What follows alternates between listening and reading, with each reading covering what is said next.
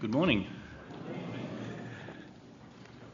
I wanted to assure you this morning that as the term gets uh, further along and the pace seems to speed up and you hurtle towards due dates and examinations and everything else, that you don't have to do it alone and that uh, you are being prayed for.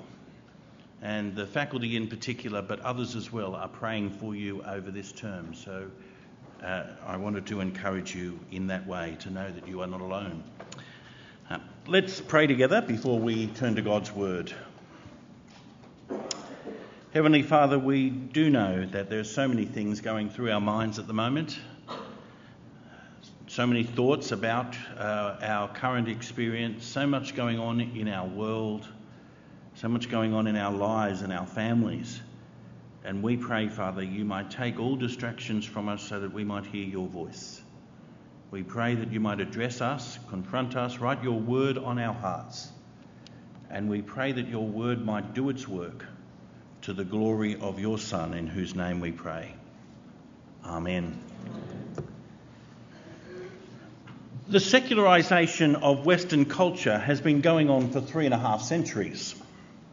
Most of our contemporaries would agree that this world is all there is, either now or in the future. If there are joys to be had, they are to be found only in this world. If there are dangers to be avoided, they are the dangers presented to us by this world. We have liberated ourselves from the superstition of demons and devils, angels and gods. There are no rewards other than those offered to us by the world around us, and there is no judgment or damnation. There have been influential voices who have challenged this illusion over the past 350 years, but it's hard not to look around us and conclude that very largely the secularists have won.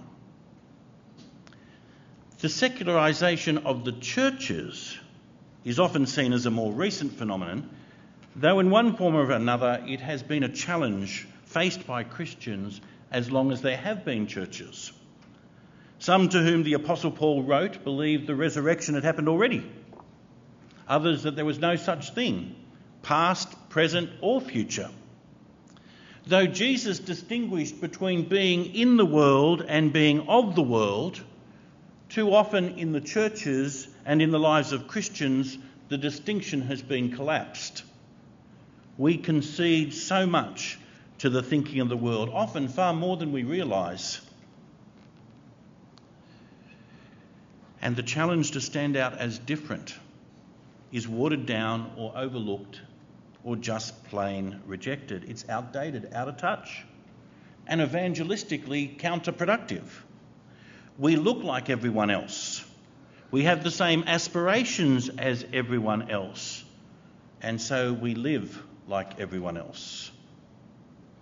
And the spiritual dimension of life has in many cases slipped from our consciousness, at the very least from the forefront of our consciousness. Our great joy is found in success in all its many guises. Our greatest danger is isolation or marginalisation or defeat. In a slightly odd way, we might see the prayer that Jesus taught his disciples in the middle of the Sermon on the Mount in Matthew 6 as a challenge to the type of thinking that is preoccupied with this world and has forgotten spiritual realities.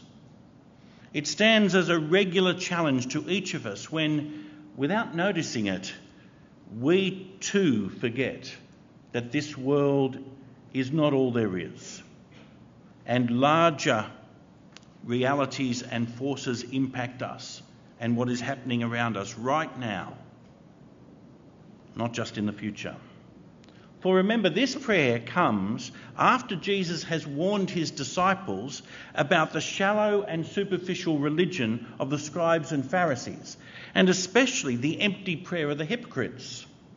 They pray, Jesus made clear, they pray conspicuously and ostentatiously, in places where they'll be noticed and with words calculated to impress because they had forgotten that prayer is not directed towards those around us, but to our Father who sees in secret. This world is not all there is. We have a Father who is in heaven. Success, notoriety, and applause is not what matters most. Let His name be hallowed above all else. Our petty little empires that last for just a minute, really, are not what matter in the end. His kingdom must come, and His will must be done on earth as it is in heaven. And already the secularists would be feeling uncomfortable. Our daily needs are not simply the reward for our own exertions. We ask God to provide our daily bread. We are dependent upon Him and forgiveness, God's forgiveness, is both what we need and what we need to give to others. You see, at each point in this prayer, we are being referred beyond ourselves to God. That's the whole point of prayer, really. We pray these things. We ask for these things. They are not things we can achieve for ourselves. The honouring of His name, the coming of His kingdom, and the fulfillment of his will on earth as it is in heaven is ultimately his work. It cannot be done apart from him. So, too, the provision of our daily bread and the wonderful gift of forgiveness. These depend on him. We ask because all these things depend on him. And this morning we come to the last petition, the last request and again, it's something that we cannot have apart from God. Certainly not something we can perform for ourselves. Lead us not into temptation, but deliver us from evil. The reality and ensnaring power of temptation is something we need to be reminded of, and we cannot deal with it ourselves. We need to pray. As one modern preacher put it, we are not up to this. And the reality and devastating power of evil and the evil one is something we cannot avoid. We need to pray, for we are not up to this. The great assumption in this part of the Lord's Prayer is that left to ourselves, we are in danger. Evil is real and ugly and terrifying and it is not remote from us. We face tests every day, and it is very, very possible to fail those tests and to surrender to temptation. I read recently an account of the experience of W.H. Auden, the, uh, the English poet who was living in America at the beginning of the Second World War. He had rejected the Christianity of his parents and grandparents while he was still at school. His lifestyle was an entire repudiation of it. He loathed the message of sin deserving judgment and dependence upon a Saviour who bore that judgment and redeemed sinners. He was convinced instead of the basic goodness of all human beings. There was no such thing as natural evil, nor a natural inclination towards evil on the part of human beings. If we could just educate everyone, provide them with the basics of life, remove some of the things that are holding them back, then the world would be a happy place and we would all dwell together in harmony. But then in September 1939, Hitler's armies invaded Poland. Now, two months later, Auden treated himself to a night at the movies in Manhattan where he'd been living. It was, um, he probably realised but didn't make much of it at the time, it was a largely German speaking area. And so a German war documentary was being shown a report on the Nazi invasion of Poland. What it showed was sickening and terrifying. SS stormtroopers were bayoneting helpless women and children without the slightest bit of provocation. It was brutality on a scale that Auden had never seen before. Yet, what was even more shocking to him was the reaction of those in the theatre around him. Kill them, someone shouted. Kill them, came another voice. And suddenly, in a split second, Auden not only knew that evil is real, but also that it's not just out there perpetrating crimes against humanity thousands of kilometres away in Poland. It was showing itself in the attitudes of men and women sitting right next to him in that very movie theatre.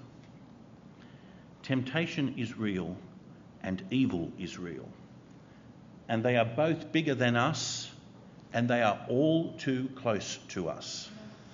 We need to pray, lead us not into temptation. And we need to pray, deliver us from the evil one. These two lines of the prayer actually belong together. They're the negative and positive sides of the one petition. Nevertheless, let's uh, look at them separately for just a minute. Lead us not into temptation. It is a prayer that God would not allow us to be overwhelmed by temptation, overcome by it, succumb to it. It's not a prayer that our faith and faithlessness might never be tested. Right throughout the Bible, God provides tests for his people, tests designed to strengthen them in faith and faithfulness, not to lure them into sin, tests to build their confidence in God and his promise, not to cause them to rely on him, to humble them before him. The classic Old Testament test, of course, is that of Abraham in Genesis 22. Would he trust God and God's promise, even when it seemed that he must surrender the son who was himself the fulfillment of God's promise? And when faced with that terrible decision on Mount Moriah, Abraham decided to trust God's promise no matter what. As Hebrews 11 puts it, he remained convinced that God was even able to raise Isaac from the dead if it came to that. And so he passed the test. The other chief Old Testament example is the enigmatic figure of Job. Job was tested by the Satan with the permission of God. Everything was taken from him. And he was given no explanation at all. He was never given an explanation. But he still trusted God. He still turned away from evil and he still held fast to his integrity. At the very end of the book, God says to Job's friends, You have not spoken of me what is right, as my servant Job has. Job passed the test. In the New Testament, the one great example is the Lord Jesus Christ himself. In Matthew 4, Jesus was led up by the Spirit into the wilderness to be tested by the devil. It was a real test. It was a searching test. Jesus had been worn down by hunger and the weight of the mission that lie before him. He was thoroughly and completely human, and his humanity had been stretched to breaking point in the wilderness. But he had been there, led there by the Spirit, no less. This was a critical part of God's plan. He must be faithful he must trust the word of promise which God has given rather than the offer of another easier path to the same end. And he was faithful. He was not lured by sin. His confidence in his Father and the word which God had given him remained rock solid, though the test was real and intense. He passed the test. Hebrews will speak of how he was made perfect through what he suffered. That writer will also say, because he himself has suffered when tested, he is able to help those who are tested. In each of these cases, Abraham, Job, and the Lord Jesus himself, the trials and suffering experienced by God's faithful servant brings benefit and blessing. And that is why James could say at the very beginning of his letter, Count it all joy my brothers, when you meet trials of various kinds, For you know that the testing of your faith produces steadfastness. And let steadfastness have its full effect, that you may be perfect and complete, lacking in nothing. So we ought not to think when we're praying, lead us not into temptation, that we're asking to avoid testing. If testing is a means of strengthening trust in God and His Word, a means of growing in steadfastness, of being brought to completion, to perfection, then it would be contrary to God's character as our loving Heavenly Father not to test us. What are we praying then? We are praying that whenever the testing comes, we might not be overwhelmed by temptation. It is a distinction that's most clear in James's letter. Blessed is the man who remains steadfast under trial, James wrote, again in chapter 1. For when he has stood the test, he will receive the crown of life which God has promised to those who love him. And then he says, Let no one say when he's tested, I'm being tempted by God. For God cannot be tempted by evil, and he himself tempts no one. But each person is tempted when he's lured and enticed by his own desire. Then desire, when it's conceived, gives birth to sin, and sin, when it is fully grown, brings forth death. See, God tests us, He allows us to be tested, but He does not tempt us. He does not lure us into sin or entice us to faithlessness or disobedience. That comes from somewhere else. Perhaps the difference is shown by one other biblical example, the archetypal biblical example, if you like, the testing in the Garden of Eden. What did God actually say to the man and the woman? Simply, do not eat of the fruit of this one tree. Eat anything else, not just this one. And if you do, you'll die. He does not suggest that this is a quick road to maturity. This is the pathway to independence, the way to an autonomous capacity to decide good and evil for yourself. Who is it who makes that suggestion? It is the Satan who lures them and entices them and who wants them to eat that fruit. You won't die. Your eyes will be opened. You'll be like God you'll know good and evil. Friends, tests are part of the journey as a recipient of God's mercy. And their design is for good, to build us in faith, to strengthen us in trust, to give depth and reality to our steadfastness, to bring us to all the fullness of what God has intended for us but the Satan uses our sinful desires to turn a test of faith into a temptation to sin. Of course, it's the same word, isn't it? Test and tempt, trial and temptation. As someone has written, God tests us that we may succeed. Satan tempts us that we may fail. And because our sinful desires still stir within us, every one of us, because we are not yet perfect, and the war of flesh and spirit within us continues until the last day, we will fail without God's help. We are not up to this. We must pray, lead us not into temptation. The last uh, three petitions of this prayer uh, actually have been about what we face each day and what we need each day. Our daily bread, the forgiveness of God and the forgiving Spirit of God, and protection, support, and deliverance when we are faced with testing and trials. We can, in the end, only heed James's word and count it all joy when you meet trials of various kinds because we do not go through those trials alone. And we do not go through them without someone who knows how intense the test can be.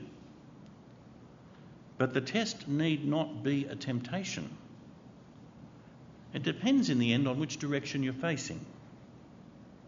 Facing God and His life giving word, or facing towards the illusion, the alternative to faith, and the obedience that springs from it. You will be tested. Challenges to your confidence in God and His Word will come. And it's actually a good thing that they do.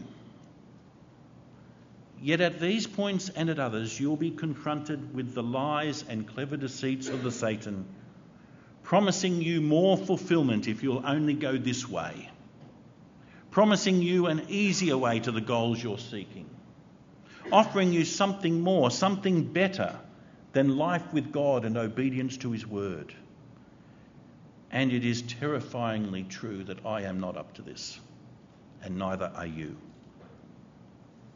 Don't for a moment think you are, that you're immune, or you somehow moved beyond this, or that you could never fail.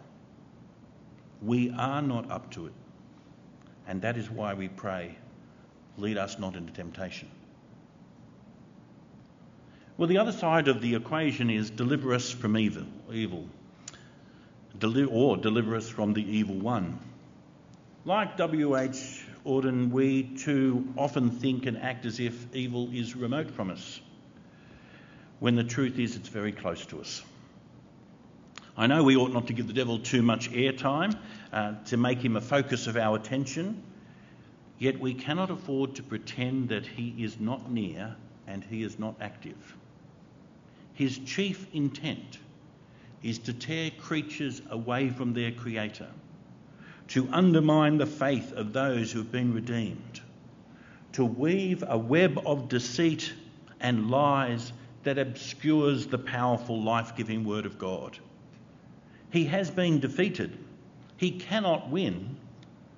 The cross was a comprehensive victory, but he is still active until that day when Jesus returns and every knee bows and every tongue confesses that he is Lord. It's interesting, isn't it, uh, that this request that Jesus encourages us to make is something that he himself prays for his first disciples just before his death. In John 17, Jesus prays, I do not ask you to take them out of the world, but that you keep them from the evil one. He was himself going to disarm the evil one in just a few hours at the cross he was going to defang that roaring lion who would nevertheless continue to prowl around, around seeking someone to devour. So he prays, Keep them from the evil one. It is something that's echoed in the ministry of the apostles. The apostle Paul would remind the Thessalonians, The Lord is faithful. Chapter 3, verse 3 of the 2 Thessalonians. The Lord is faithful he will establish you and guard you against the evil one. Evil is real, my friends. It is dangerous, it is near, and it has a personal focus in one whose only power is the power of the lie. And you can be sure that those lies will be sharpened and clarified and particularly targeted towards those who belong to Christ and most especially against those who give themselves to speak of Christ and call on others to put their trust in Him. The Danish Lutheran philosopher Soren Kierkegaard once complained that Christians of his day acted as if they were safe and did not need to be delivered from anything. But if that were true, why would Jesus call on us to pray, Deliver us from evil? Deliver us from the evil one. So let me ask you how much do you make of the reality that you have an adversary?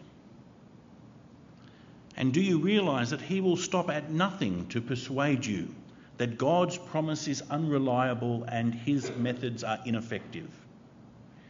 In the end, how spiritual is your thinking? I think there's a blithe naivety to much evangelical thinking just at the moment. Seeing the excesses of those who talk about nothing but spiritual warfare, we hold back from talking about it at all. And the danger is that we will assess what's going on around us. We will reduce our horizons to just what is happening in this world. And we will be caught unawares because we will never have really prayed, deliver us from the evil one. I heard of a Facebook conversation this week about the decline of the church in Australia and even in Sydney, and the solutions offered, I'm told, very largely centred around a reallocation of resources, better strategy and restructuring, and doing something big and different and adventurous. It took some time, again I'm told, before one brave soul suggested the real answer was prayer, because the real problem is spiritual. That's what I mean when I say I think we've conceded more to the thinking of the world than we realise. The context in which this prayer was given to the disciples was Jesus' challenge to a self centred, superficial, and ultimately secular way of thinking about life. At point after point, this prayer has pushed us in directions that expose how much we've been preoccupied with what we see and what we think we can control, and how much we act as if this really is all there is. It is ultimately a dangerously restricted way of looking at what's happening around us. Friends, the reality and ensnaring power of temptation is something we need to be reminded of and we cannot deal with it ourselves.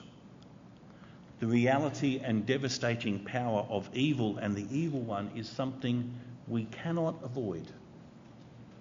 And that is why we pray lead us not into temptation, but deliver us from evil. Let's pray that now. Our Father, we have no hope, no appeal but your Son, the Lord Jesus. All that we've been talking about this morning is beyond us, but it is not beyond Him. And so we pray in His name lead us not into temptation, but deliver us from evil. For Jesus' sake. Amen.